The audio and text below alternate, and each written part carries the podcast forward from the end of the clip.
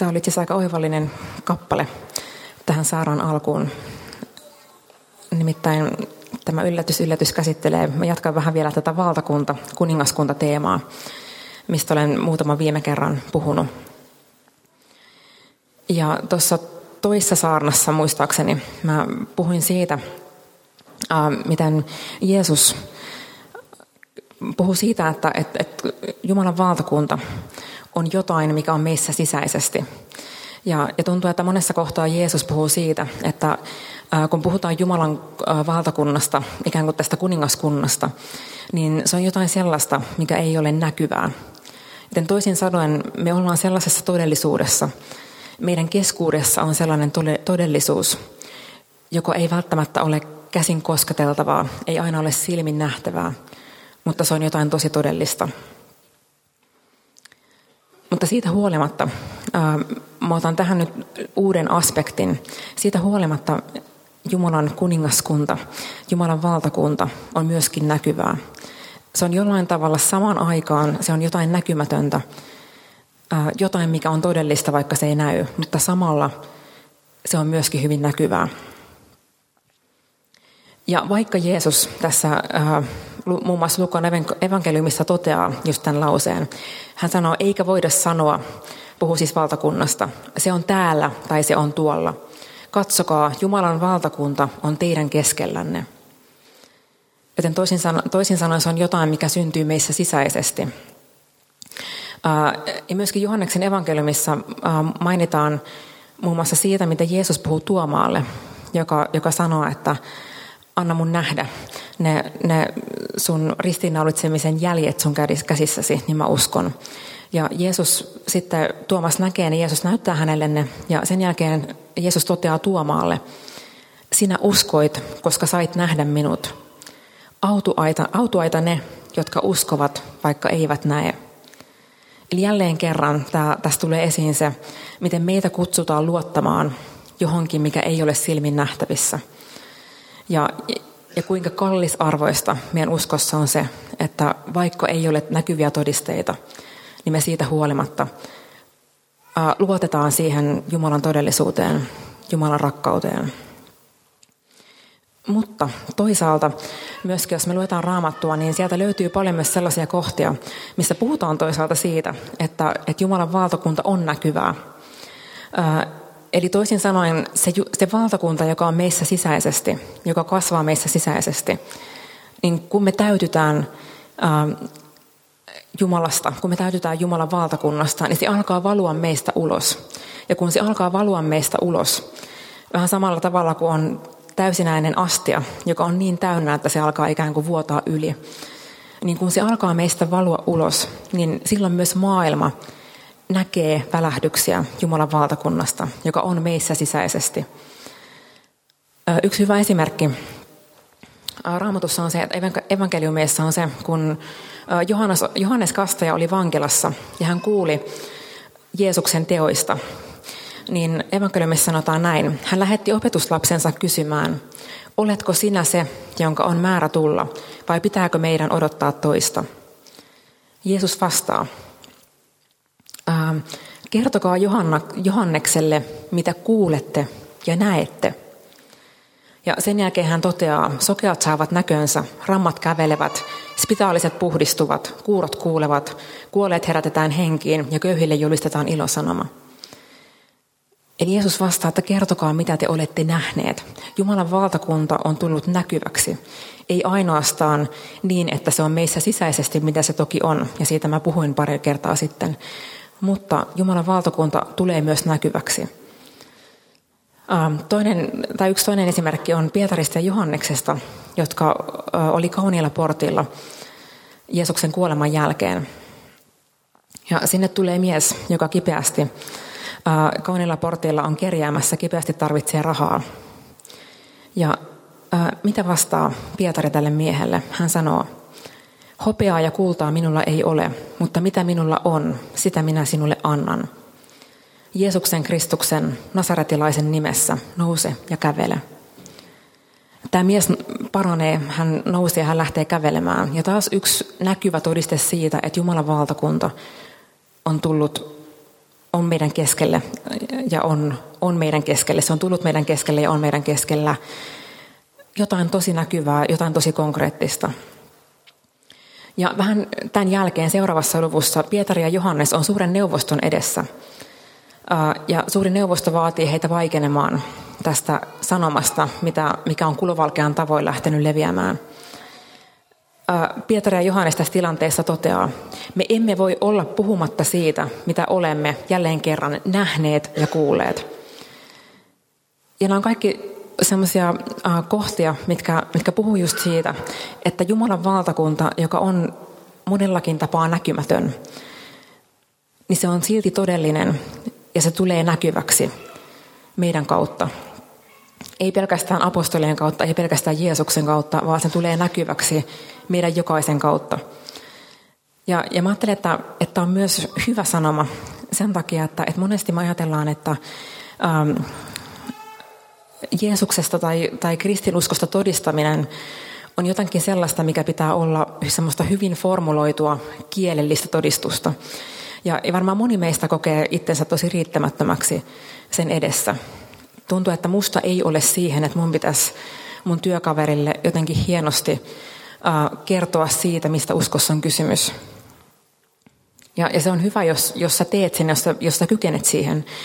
Mutta, mutta koska Jumalan valtakunnasta ei ole kysymys, vaan pelkästään sanoista, vaan siitä, että se tulee näkyväksi, niin meillä jokaisella on oma tapa ja oma mahdollisuus, missä ikinä me ollaan, niin tehdä valtakunta näkyväksi niille ihmisille, ketä on meidän ympärillä.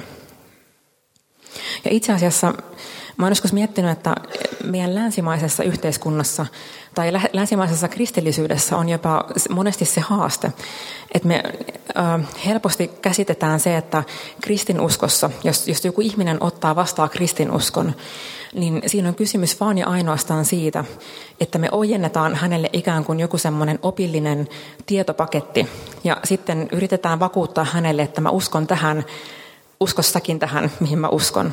Ja älkää ymmärtäkö mua väärin, se, siinä ei ole mitään pahaa.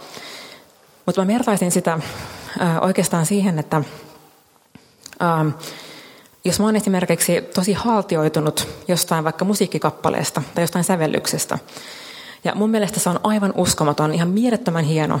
Ja se on mullistanut täysin mun elämän. Tuntuu, että mä haluan jokaiselle jakaa just tämän sävellyksen, koska se on niin mullistava. Ja sitten jos mä otan sen, sen saman sävellyksen, joka on mullistanut mun elämän, ja mä otan ne nuotit, ja mä vien ne nuotit mun ystävälle, ja ojennan ne sille, ja sanon, että hei, tämä kappale on muuttanut mun elämän. Ja mä jätän sen ihmisen katsomaan niitä nuotteja. Niin voi olla, että hän elämä muuttuu niiden nuottien kautta, pelkästään niiden nuottien kautta. Mutta monesti voi olla, että, että se mitä siinä tarvitaan, on se, että tämä ihminen kuulee sen sävellyksen. Se, että ne nuotit alkaa elämään ja, ja jollain tavalla hän saa kiinni siitä todellisuudesta, joita ne nuotit edustaa. Ja monesti jos me tarjotaan, jos me ajatellaan, että kristillisyys ja Jumalan valtakunta on sitä, että mun pitää saada toinen ihminen järjellisesti uskomaan siihen sisältöön, mihin mä uskon – niin se on hyvä asia, mutta se ei välttämättä aina ole se, mikä puhuttelee kaikkia ihmisiä. Ja mä ajattelen, että siinä on kysymys just siitä, että Jumalan valtakunta saa tulla näkyväksi meidän elämässä.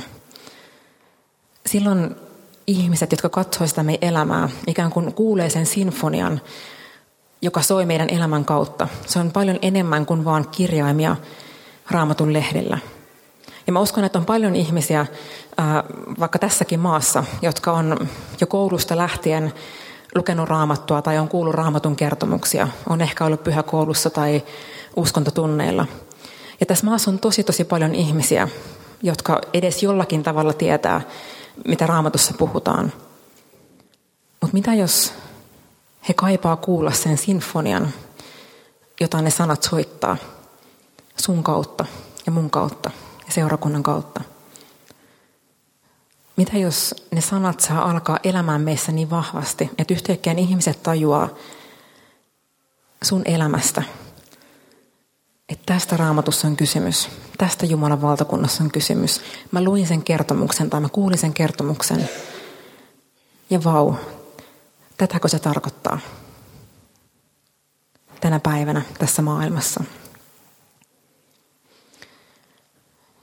Mulla oli tuossa joitakin vuosia sitten, mä itse huomasin sen merkityksen siinä, että mä, tota, mä soitan pianoa, en, en mitenkään hirveän hyvin, mutta soitan sitä. Ja, ja mun kaveri oli äh, ihastunut Lasse Heikkilään, hänen musiikkiinsa. Mä en tiedä, ehkä monet teistä tai jotkut teistä tietää hänet. Hän on tämmöinen kristitty muusikko, joka on tehnyt hienoja kappaleita. Ja hän oli haltioitunut tästä Lasse Heikkilän musiikista. Ja hän sanoi, että Riikka, sun täytyy ottaa, saada pari, sitä, pari nuottia, Lasse Heikkilän nuottia, ja, ja soita niitä muutaman kerran, niin sä, ne on ihan mielettömän hienoja. Ja, ja se, mulle kävi just niin, että mun kaveri hehkutti sitä, ja mä jollain tavalla otin sen vastaan, että kiva, että sä oot löytänyt jotain kivaa, mikä sua puhuttelee. Ja mä sain ne muutaman nuotin, mutta kun mä katsoin niitä nuotteja, niin ne oli loppujen lopuksi, ne oli nuotteja. Ja, ja mä oon oikein saanut irti siitä sitä, niin kuin sitä tunnelmaa tai sitä semmoista latausta, mitä mun, mitä mun ystävä oli näistä, tästä musiikista kertonut. Ja siinä kävi niin, että mä otin kerran yhden niistä nuoteista. Ja Lasten Heikkilästä voin sanoa, että hänellä on aika vaikeita nuotteja. Ja kun mä en ole mikään hyvä soittaja, niin ne soinut on tosi vaikeita. Ne ei ole mitään aamulliseiskaa, vaan ne on siis jotain sellaisia, että mä en edes tiedä niiden kaikkien sointujen nimiä, koska ne on niin monimutkaisia. Mutta mä otin sieltä yhden semmoisen vaikean näköisen soinnun ja soitin tälle ystävälle ja, ja kysyin, että kerro mulle, niin kuin, mitä tämä tarkoittaa tämä sointu, miten mä soitan tämän. Ja, ja se, se kertoi siitä, ja mä soitin sen soinnun, ja mä ihastuin siihen sointuun välittömästi. Se kuulosti vaan niin hienolta. Ja sen seurauksena mä tajusin, että mä haluan tätä lisää. Mä haluan oppia nämä muutkin soinnut. Mä haluan tietää, miten tämä kappale menee koska jotenkin se sai mut koukkuun, se, se miltä se kuulosti, se sävel tai se sointu. Ja mä näin tosi paljon vaivaa sen eteen. Mä yksi sointu kerrallaan opettelin ne vaikeat soinnut ja päästin tahti kerrallaan aina pidemmälle siinä kappaleessa. Mutta se, se oli niin merkityksellistä, että mä kuulin sen itse luonnossa, miltä se kuulostaa, että mä näin sen vaivan. Ja mä ajattelen, että monesti meidän usko on samanlainen. Sun elämässä voi olla joku yksi asia, joka kiinnittää sun ystävän, sun tuttavan, sun sukulaisen huomion. Se ei ehkä vielä ymmärrä kaikkea. Se ei ehkä vielä, se ehkä lukee raamattua, ja se, joka ei välttämättä avaudu vielä siinä vaiheessa. Mutta kun sä saat sen pienen välähdyksen siitä, mitä se voi olla, niin se saa, sut, se saa meidät haluamaan sitä lisää. Ja jokainen meistä voi olla omalla, elämällä, omalla elämällään antamassa niitä välähdyksiä taivasten valtakunnasta. Se voi olla vasta alku. Ja se voi olla tosi pieni alku ja se voi olla tosi pieni välähdys. Mutta mitä jos se on just se välähdys, joka saa sen ihmisen miettimään, että mä haluan tota lisää. Toi, mitä mä just näin, on jotain, mihin mä haluan tutustua. Ja se vie sitä ihmistä eteenpäin etsimään Jumalan valtakuntaan ja samalla myös löytämään Jumalan valtakunnan.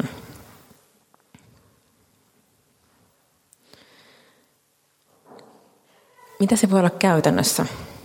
Se voi olla melkein mitä vaan. Se voi olla sitä, että sä osoitat, niin kuin Jeesus osoitti oman elämänsä aikana. Hän, jos me katsotaan Jeesuksen toimintaa, niin hän demonstroi Jumalan valtakuntaa olemalla läsnä olemalla laupeudellinen, olemalla armollinen, kohtaamalla ihmisiä aidosti. Ja meillä on meidän arjessa niin monia tilanteita valita se, että me ollaan niitä välähdyksiä Jumalan valtakunnan todellisuudesta. Roomalaiskirjeessä luvusta 12, jakeesta 9 eteenpäin, on mun mielestä loistava lista esimerkkeistä, joiden kautta me voidaan antaa, joiden kautta me ikään kuin voidaan ylitse vuotaa näkyvällä tavalla Jumalan valtakuntaa meissä. Mä voin lukea tämän, tämän tota, kohdan, eli roomalaiskirje 12, 19-21.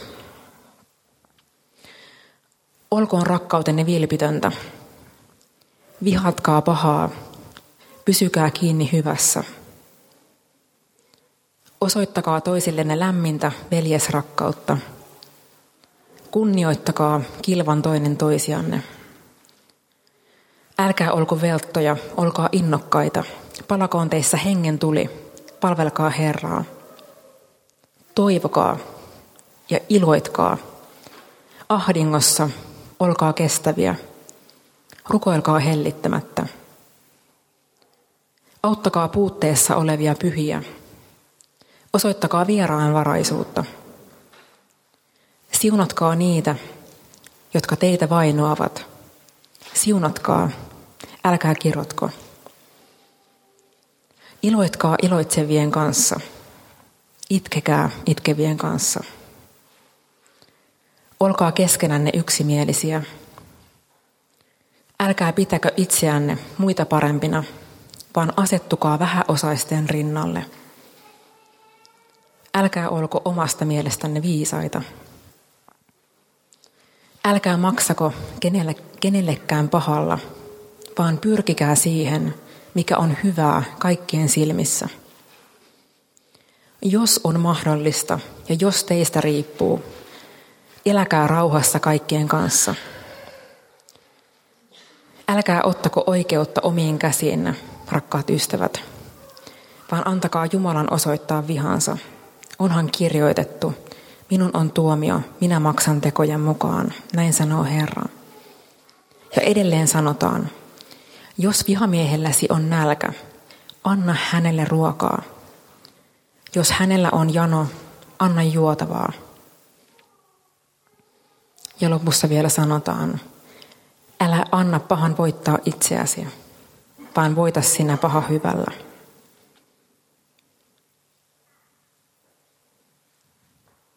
Ja kun me luetaan tätä listaa, niin ehkä mieleen tulee se, että, että toisaalta varmasti se, että onpa hienoja asioita. Jos jokainen meistä eläisi todeksi nämä kaikki, niin maailma varmasti näyttäisi tosi erilaiselta. Mutta kun me luetaan tätä listaa, niin voi olla, että meille tulee myös semmoinen olo, että, että onko musta tähän. Tässä on tosi paljon jaloja arvoja ja pitkä lista.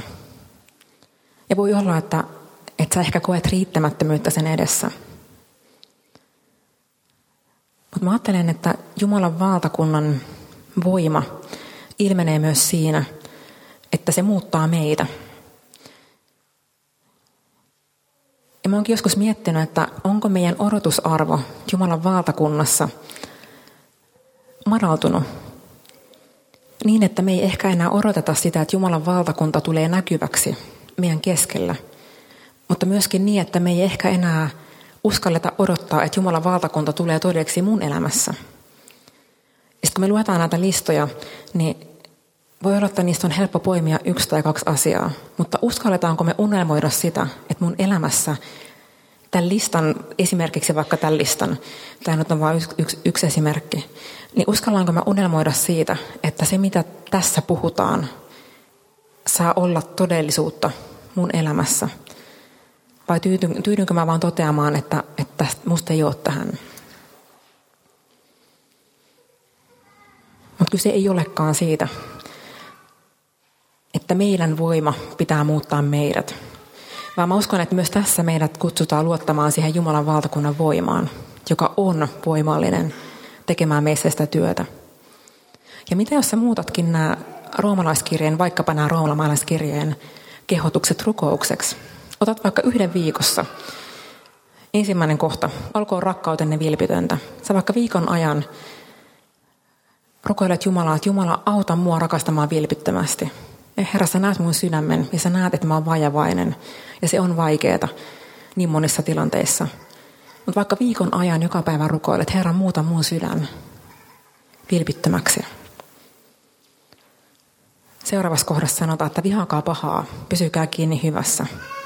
Sä voit seuraavalla viikolla rukoilla sitä. Herra, sä näet, että mun on vaikea välillä pitää kiinni siitä, mikä on hyvää. Ja mä niin helposti näen elämässäni ne asiat, mitkä on huonosti, mitkä on pielessä. Mä näen sen omassa elämässäni ja mä näen sen muiden ihmisen elämässä. Ja isä, sä näet sen, mutta mä pyydän, muuta mun sydän niin, että mä voin vihata pahaa, mutta pysyä kiinni hyvässä. Ja silloin me ei enää luoteta meidän omaan voimaan. Me ei lähdetä siitä liikkeelle, että tämä on vaatimuslista, joka meidän pitää täyttää. Vaan silloin meillä on luottamus siihen, että vaikka mä oon pieni ihminen ja mä oon välillä tosi raadollinen ihminen, niin Jumalan valtakunnassa on voima muuttaa meidän elämää. Ja sitä kautta, kun meidän elämät muuttuu, niin siitä, mikä on näkymätön, siitä tulee näkyvää. Ja silloin se astia, joka on täynnä Jumalan valtakuntaa, voi vuotaa sitä eteenpäin. Niin, että ne, jotka on meidän ympärillä, saa korviin kuultavasti, silmin nähtävästi, saada niitä häivähdyksiä siitä upeasta sinfoniasta, jota meidän elämä soittaa Jumalan valtakunnalle. Rukoillaan.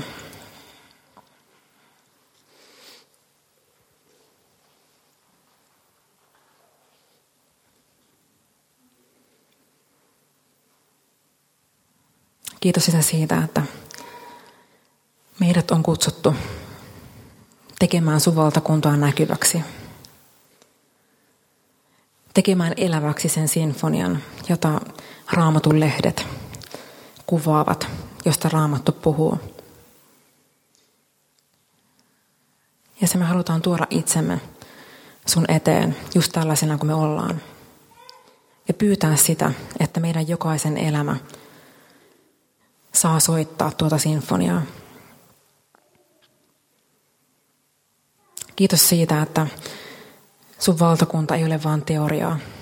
Se ei ole vain jotain filosofista pohdintaa, vaan me kiitetään siitä, että se on todellisuutta, jota tämä maailma kaipaa nähdä. Ja meidän rukous on se, että maailma saa nähdä sen meissä. Jeesuksen nimessä.